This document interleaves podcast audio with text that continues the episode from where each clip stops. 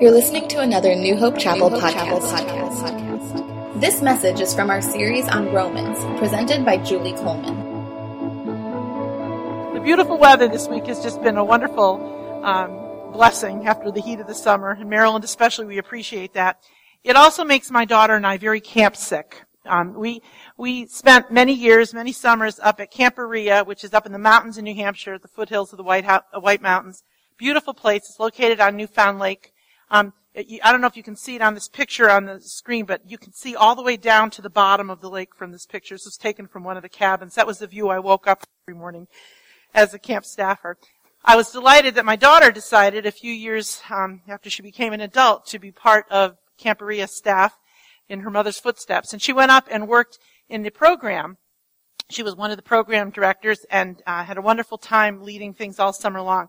At the very beginning of the program, before the campers ever came, there was this uh, big staff meeting in which all the procedures and the handbook and rule, rule, rule, rule, all these things, OSHA rules and camp rules and this and that rules. And they had to sit through a whole big long meeting of all the regulations and things that they had to keep, which was a little overwhelming. But we did get a charge out of a couple of them.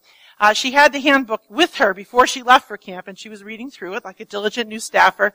And we came across this set of rules about what happens if there is a fire in the dining hall. And they had procedure how that, you know, these people would be dismissed first and this person would be charged in that. But the thing that really cracked us up was at the very end of the handbook, it said that um, the lifeguards would remain behind to remove the trampled bodies. So it kind of struck us funny they were planning on trampled bodies. But anyway, um, so we had this great, this uh, great fun with it. But there were a lot of rules and regulations, and it was hard to remember everything that they said through that whole big long time. Um, but until the camp director at the very end said this, he said, if you don't remember anything else that we've said in the past hours, remember this. Camp is for the campers. That was the principle that he wanted to stick in their heads to make all of those rules and regulations make sense. And if they didn't remember every single thing, they were to remember that whatever you do, make that your governing principle. Camp is for the campers. Well, this morning we're going to be looking at a passage in Romans that kind of does the same thing. It sums up all the stuff that Paul's been saying all along and gives two defining principles in which we can kind of remember and it will govern how we act. So that's what we're going to be looking at this morning. Um, if you remember, and, and, Carl bemoaned this when he was speaking on uh, Romans chapter 12, Romans 12 starts with Paul giving the command to the Romans to present their bodies as a sacrifice, a living sacrifice that was um, holy and um, and it would be acceptable to God. And so then he gives a big long list of rules. Rules, Melanie. okay, rules. She's a little sleep on the job. She's still enamored with the picture of Camp Berea, I guess. But anyway, um, if you take a look, this is a list of rules, and I probably didn't even catch them all, but I went through and looked through from Romans 12:1 all the way to 13:7. There's there's imperative, command, command after command after command. Don't think yourself more highly than you ought. Love without hypocrisy. Be devoted. Give each other honor. Contribute to the needs of the saints. Persevere in tribulation. Practice hospitality. I'm not going to read them all because we've been studying them over the past couple of weeks. But that's a lot to remember, all of those rules. And when you consider the Romans and how they were receiving this, this was a letter written by Paul sent to the Roman church. They didn't all have a copy. There were no handouts. There was no PowerPoint. They were listening to this letter. So they're getting rule after rule after rule and they're trying to listen, take it all in. Oh, I got to remember that one. I got to remember that one. And it was it was a hard thing. So Paul, at the end of this whole long section of all of these different imperatives, gives two commands, or not commands, but um, summarizing statements, two principles that if you don't remember all of that, but you remember these two things, it's going to govern how you act, and that will be great. So this is where he's going with this, I believe. So let's take a look at Romans 13, 8 to 14. It says this, Owe nothing to anyone except to love one another. For he who loves his neighbor has fulfilled the law. For this, You shall not commit adultery. You shall not murder. You shall not steal. You shall not covet. And if there's any other commandment, it's summed up in this saying. You shall love your neighbor as yourself. Love does no wrong to a neighbor. Therefore, love is the fulfillment of the law. Do this knowing the time that it's already the hour for you to waken from sleep. For now salvation is nearer to us than when we believed. The night is almost gone and the day is near. Therefore, let us lie aside the deeds of darkness and put on the armor of light. Let us behave properly as in the day, not in carousing and drunkenness, not in sexual promiscuity and sensuality, not in strife and jealousy, but put on the Lord Jesus Christ and make no provision for the flesh in regard to its lusts. Let's ask the Lord to bless our time together in His Word. God, I just thank you so much for these wonderful words. Thank you for these principles that Paul is laying out that will help us remember um, the, the two things that we need to um, have rule our lives and how we live and how we act and and um, and how we conduct ourselves. So we just ask God that you give us spiritual eyes through your Holy Spirit teaching, dwelling within us, that you would just help us to understand this passage in the way you would have us to do. In Jesus' name we pray. Amen.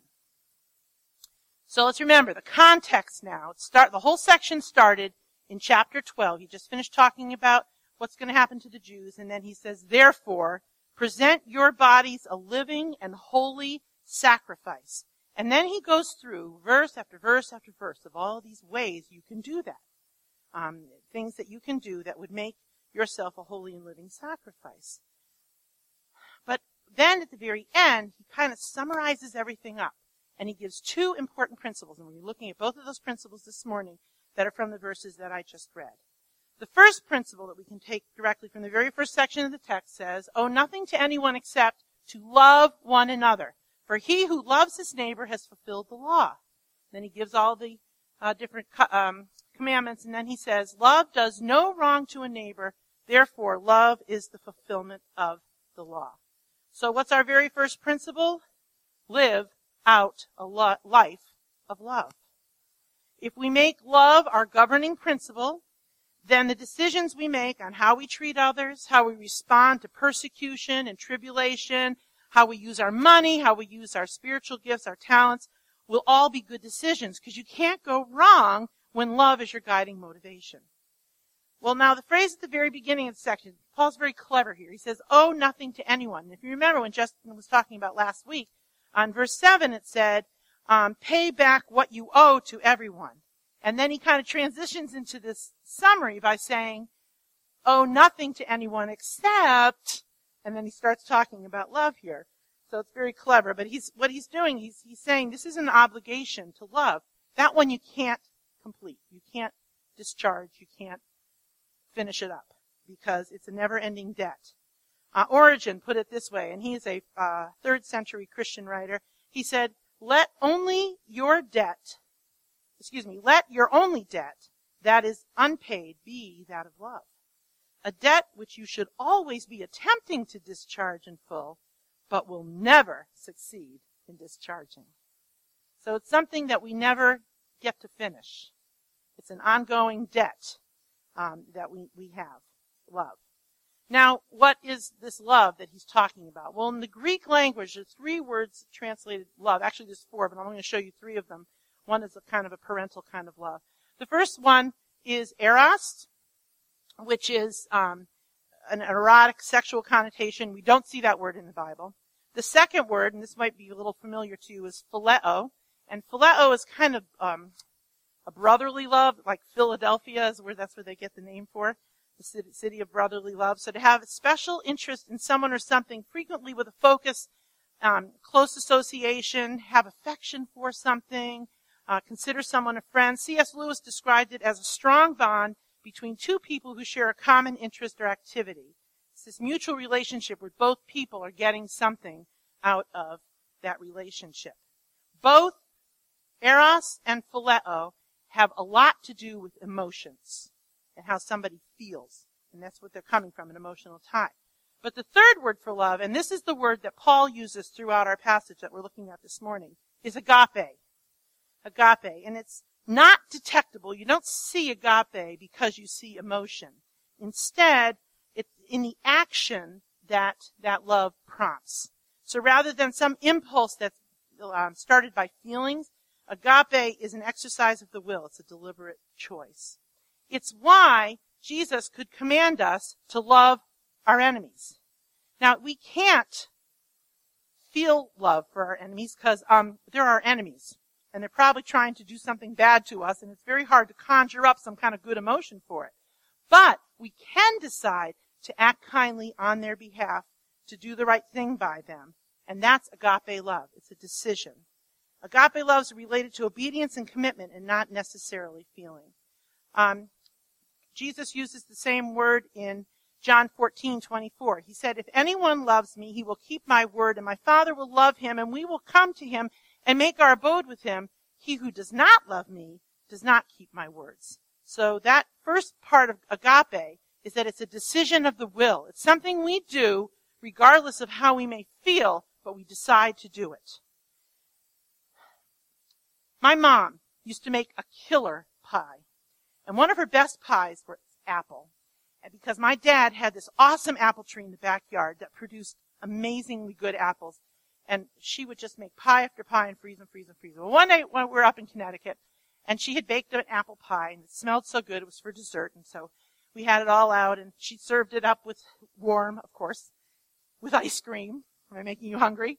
And so it was this delicious pie, but we were waiting for her. She was getting coffee and things like that. And we're waiting and waiting, and we're talking, and my dad kept looking down at his pie, and he was noticing his ice cream was starting to melt, and he was getting a little frantic. That his dessert was falling apart, and my mother still hadn't sat down, and finally, in total frustration, he said, well, every man for himself! And he started digging in. Well, my poor husband almost had a heart attack because Steve's a very polite guy and he would never do anything to, you know, dishonor my poor mother who was still slaving away in the kitchen, by the way. His eyes almost popped out of his head. In fact, that whole phrase, every man for himself, has become this family joke. We use it all the time because of that funny incident. Well, that idea, every man for himself, is exactly opposite of what agape is all about. Instead, it should be every man for each other and not himself. That's what agape is. Agape is putting others first. Agape love. You know, it's how God did for us. Bible tells us, for God so loved, for God so agape the world that he gave his only begotten son. Again, not something Jesus necessarily wanted to do. If you remember when he prayed in the Garden of Gethsemane, what did he pray? If there's any way this cup can pass from me, let's do that. But if it's, if not, it's your will. Not as I will, but your will. That agape love led Jesus to go through a very painful, terrible thing in order to benefit the other, us. So that's what agape love is all about. Now, one more uh, little story about my dad. Um, when they were young, there wasn't a lot of money. Of course, who has money when you're first married, right? And they were living in this little tiny apartment in Hartford, Connecticut. And my mom came home one day. They had had a tough month. There wasn't a lot of money left. You know, there wasn't, you know, they'd run out of dollars before the next paycheck hit. Well, my dad had gotten paid that day. So she, when she walked into the apartment door, my father had cashed his entire paycheck into one dollar bills. And he was laying on the couch, throwing the dollar bills up in the air, and he was singing, we're in the money, our skies are sunny, and it was a great moment. Oh, my mother used to love to tell that story um, because it was just uh, kind of just the, the fun that they had when they first got married. But whenever I think of God's love, that's the picture I think of. I think of God, um, how lavish it was, what He gave us, just tons of it all over the place. Um, John, 1 John 4, 9, 10 says this, By the love of God, by this, the love of God was manifested in us, that God has sent his only begotten Son into the world so that we might live through him. In this is love, agape. Not that we loved God, but that he loved us and sent his Son to be the propitiation for our sins. Beloved, if God so loved us, we also ought to love one another.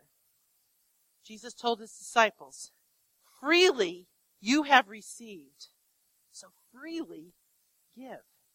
We can give that agape love because of the enormous amount of agape love we were given um, by God Himself. Our bank account is overflowing with it, like my dad with all those dollar bills being thrown up in the air. We have so much love, we don't know what to do with it all. So what do we need to do? We need to give it away because of what God has done for us. In our abundance, we can afford to share.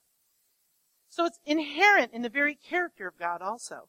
When we choose to imitate that characteristic, that agape love, we're revealing God to the world.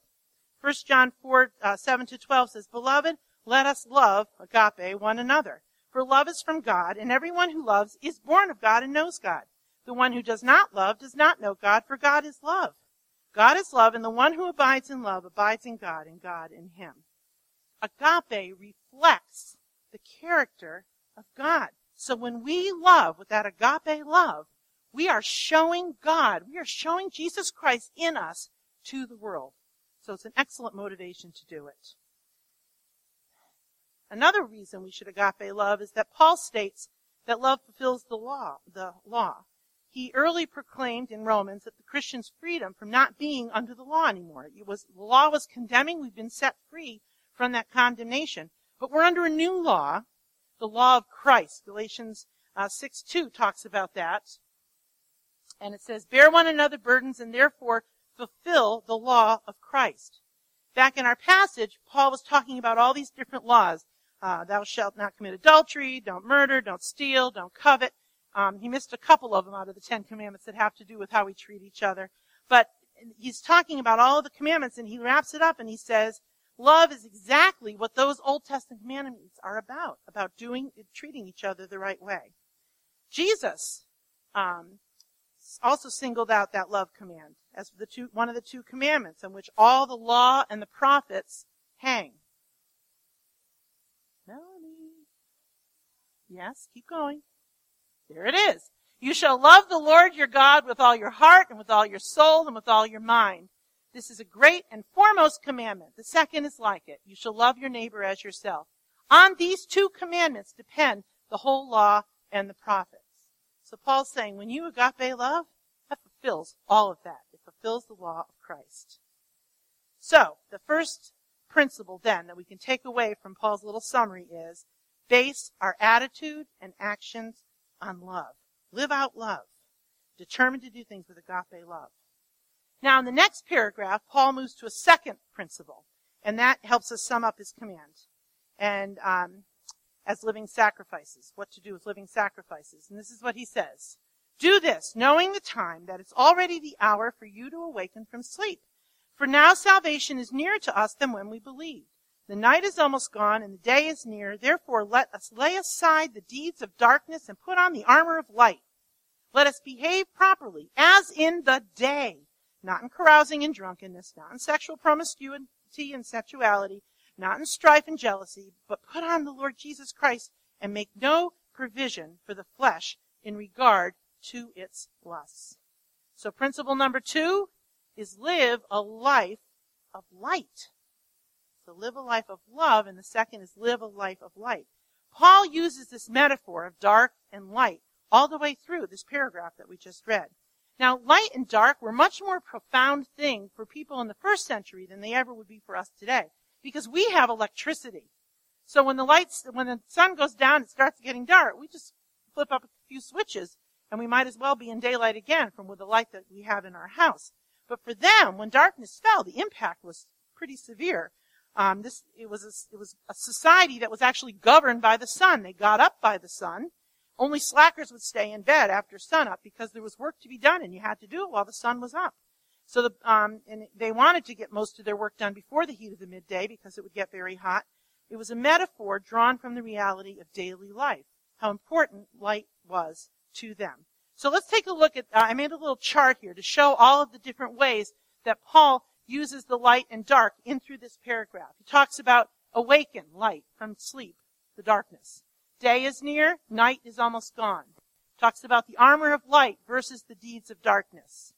Then he talks about behavior, as in the day. Then he says, not in carousing, drunkenness, sexual promiscuity, sensuality, deeds of the night. And finally, put on the Lord Jesus Christ, make no provision for the flesh. So he's got this light and dark contrast thing going on the whole way through that, which is Again, I think very clever. All right, so one other thing that we need to look at here then is something that Paul kind of brings this truth out a little bit. We called it in seminary, in seminary, the already not yet thing. Have you ever heard this? Already not yet. I know my Bible study women have. um, in the New Testament, this is an idea that gets explained over and over again. It's the concept that some aspects of our salvation we've already received, but some aspects of our salvation are still to be received. There's still more to come. So let's look at what's been done already. And he talked about these things through the first part of Romans. He said we were condemned. There's the dark, light, get it? Now who's clever? Julie and her PowerPoints. Okay, so we were condemned. Now we are forgiven, declared innocent. Darkness. We were ruled by the flesh. Now we're ruled by the Spirit. We were alienated from God. Now we're adopted sons and daughters. We were slaves to our sin. Now we can claim freedom and victory in Christ. We were enemies of God. Now we're reconciled. There's probably a whole lot more, but those were just some of the main ones that I found as I looked through again. A lot of our salvation has been already given to us and we have received it. Paul at the beginning of Romans chapter 12 tells the Romans, in light of these things, these things that have already occurred, that we are to present our bodies as a living sacrifice and not to be any longer conformed to this world, to the darkness side. But be transformed by the renewing of your mind. What he's saying is think about what's already happened to you. These things have already been done. They've been accomplished. And so now it will transform you if you keep dwelling on these things into a living sacrifice in keeping with the new era that Christ has placed you in. But there's also now, at the end of this summary, as a look toward the future as well as what's already been done. Um, the not yet part. he says, knowing the time, salvation is nearer to us than when we believed. Than when we believed. So there's something coming up ahead. He's talking about, of course, the day of the Lord. Paul's looking ahead to that completion of the salvation process. He's, because Christians still await a full and final salvation. He said in Romans 5, much more then, having now been justified by his blood, past tense, been justified, right? Then he says, we shall be saved from the wrath of God through him. So there's a future aspect of our salvation still to come. In 823, he said, We ourselves, having the first fruits of the Spirit, even we ourselves groan within ourselves, waiting eagerly for our adoption as sons, the redemption of our body. So there's something in the future we're still looking forward to in terms of our salvation. And even talking about our sanctification, how Christ is continually working with us to conform us into his image. Philippians 1 6, Paul said, It's he who began a good work in you will be faithful to complete it until the day of Jesus Christ. So again, an ongoing process, part of our salvation. So there's an already, not yet thing going on. Paul starts uh, chapter 12 and he says, renew your mind what's already occurred. And now here in these last verses of the summary, he's saying, keep in mind what's ahead. Wake up and start acting like the future's already a done deal. Because you know what? It is. It's done. And let me tell you why I say that. We need to clothe ourselves in light because we have been transported into the light. In Ephesians it says, we have been raised up with him and seated in the heavenly places. Past tense. It's done. We don't see it yet because we're still on earth, but those things have already been accomplished and God has, has finished those. Uh, in Colossians 1.13 it says, For he rescued us from the domain of darkness and transferred us to the kingdom of his beloved Son from the kingdom of darkness to the kingdom of light. The transfer has already happened. So that's something that we need to do. So then he says, let us behave properly as in the day. In other words, start living like it's already happened. Because guess what? It has. And so we want to start living according to what the truth is, what our reality is. So Paul gives three instructions there. He says, put on the armor of light. And of course, the armor of light is opposed to um, the night, conforming to this evil world, right? Uh, the second thing is behave properly as opposed to carousing and drunkenness, not in sexual promiscuity and sensuality, not in strife and jealousy.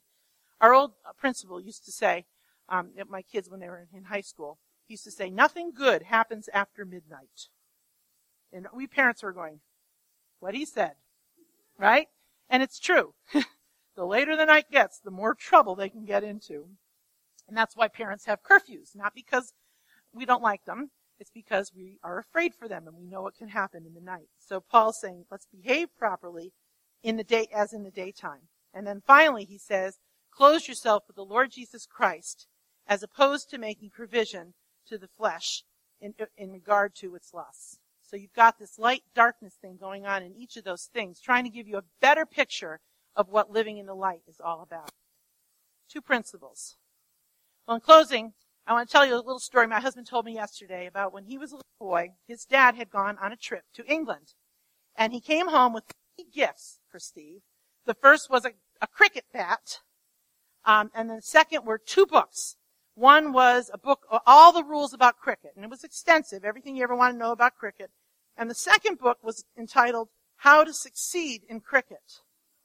So he asked his dad, why did you give me two books on cricket? Because that rule book was like pretty thick and, you know, a lot to go through. And then this other book. And his father told him this. He said, the first one gives you all the rules. And if you have them, you'll know how to play the game. But the second book gives you the principles on how to play the game well. This is what Paul has just done for us in this passage that we've been looking at, Romans 13, 8 to 14 he gives us two principles. One, live out the love that you've been freely given. Second, live out the light in which you now live. These two principles will help us play the game well. If we adapt these two principles, we're going to instinctively know what the right thing is to do when these little decisions come up. And they're going to go a long way in guiding us in living lives that honor God and reveal Him to the world. Thank you for listening to New Hope Chapel's podcast. Located in Arnold, Maryland, New Hope Chapel is a small expression of the much larger body of Christ that spans across the world. We're a group of believers helping each other on our lifelong journeys to become like Jesus. While we have a variety of distinctives that make us a unique church, our main desire is to be God's church, to love Him, follow Him, to learn from Him, to let Him lead us and change our lives. We are His disciples and He is our rabbi. Is our rabbi. Join us in the story that God is writing called New Hope Chapel. To learn more about our church, visit us at newhopechapel.org or check us out on Facebook slash New Hope Chapel MD. Be sure to subscribe to our podcast in iTunes. Music kindly provided by the least of these. Thanks again for listening, and God bless.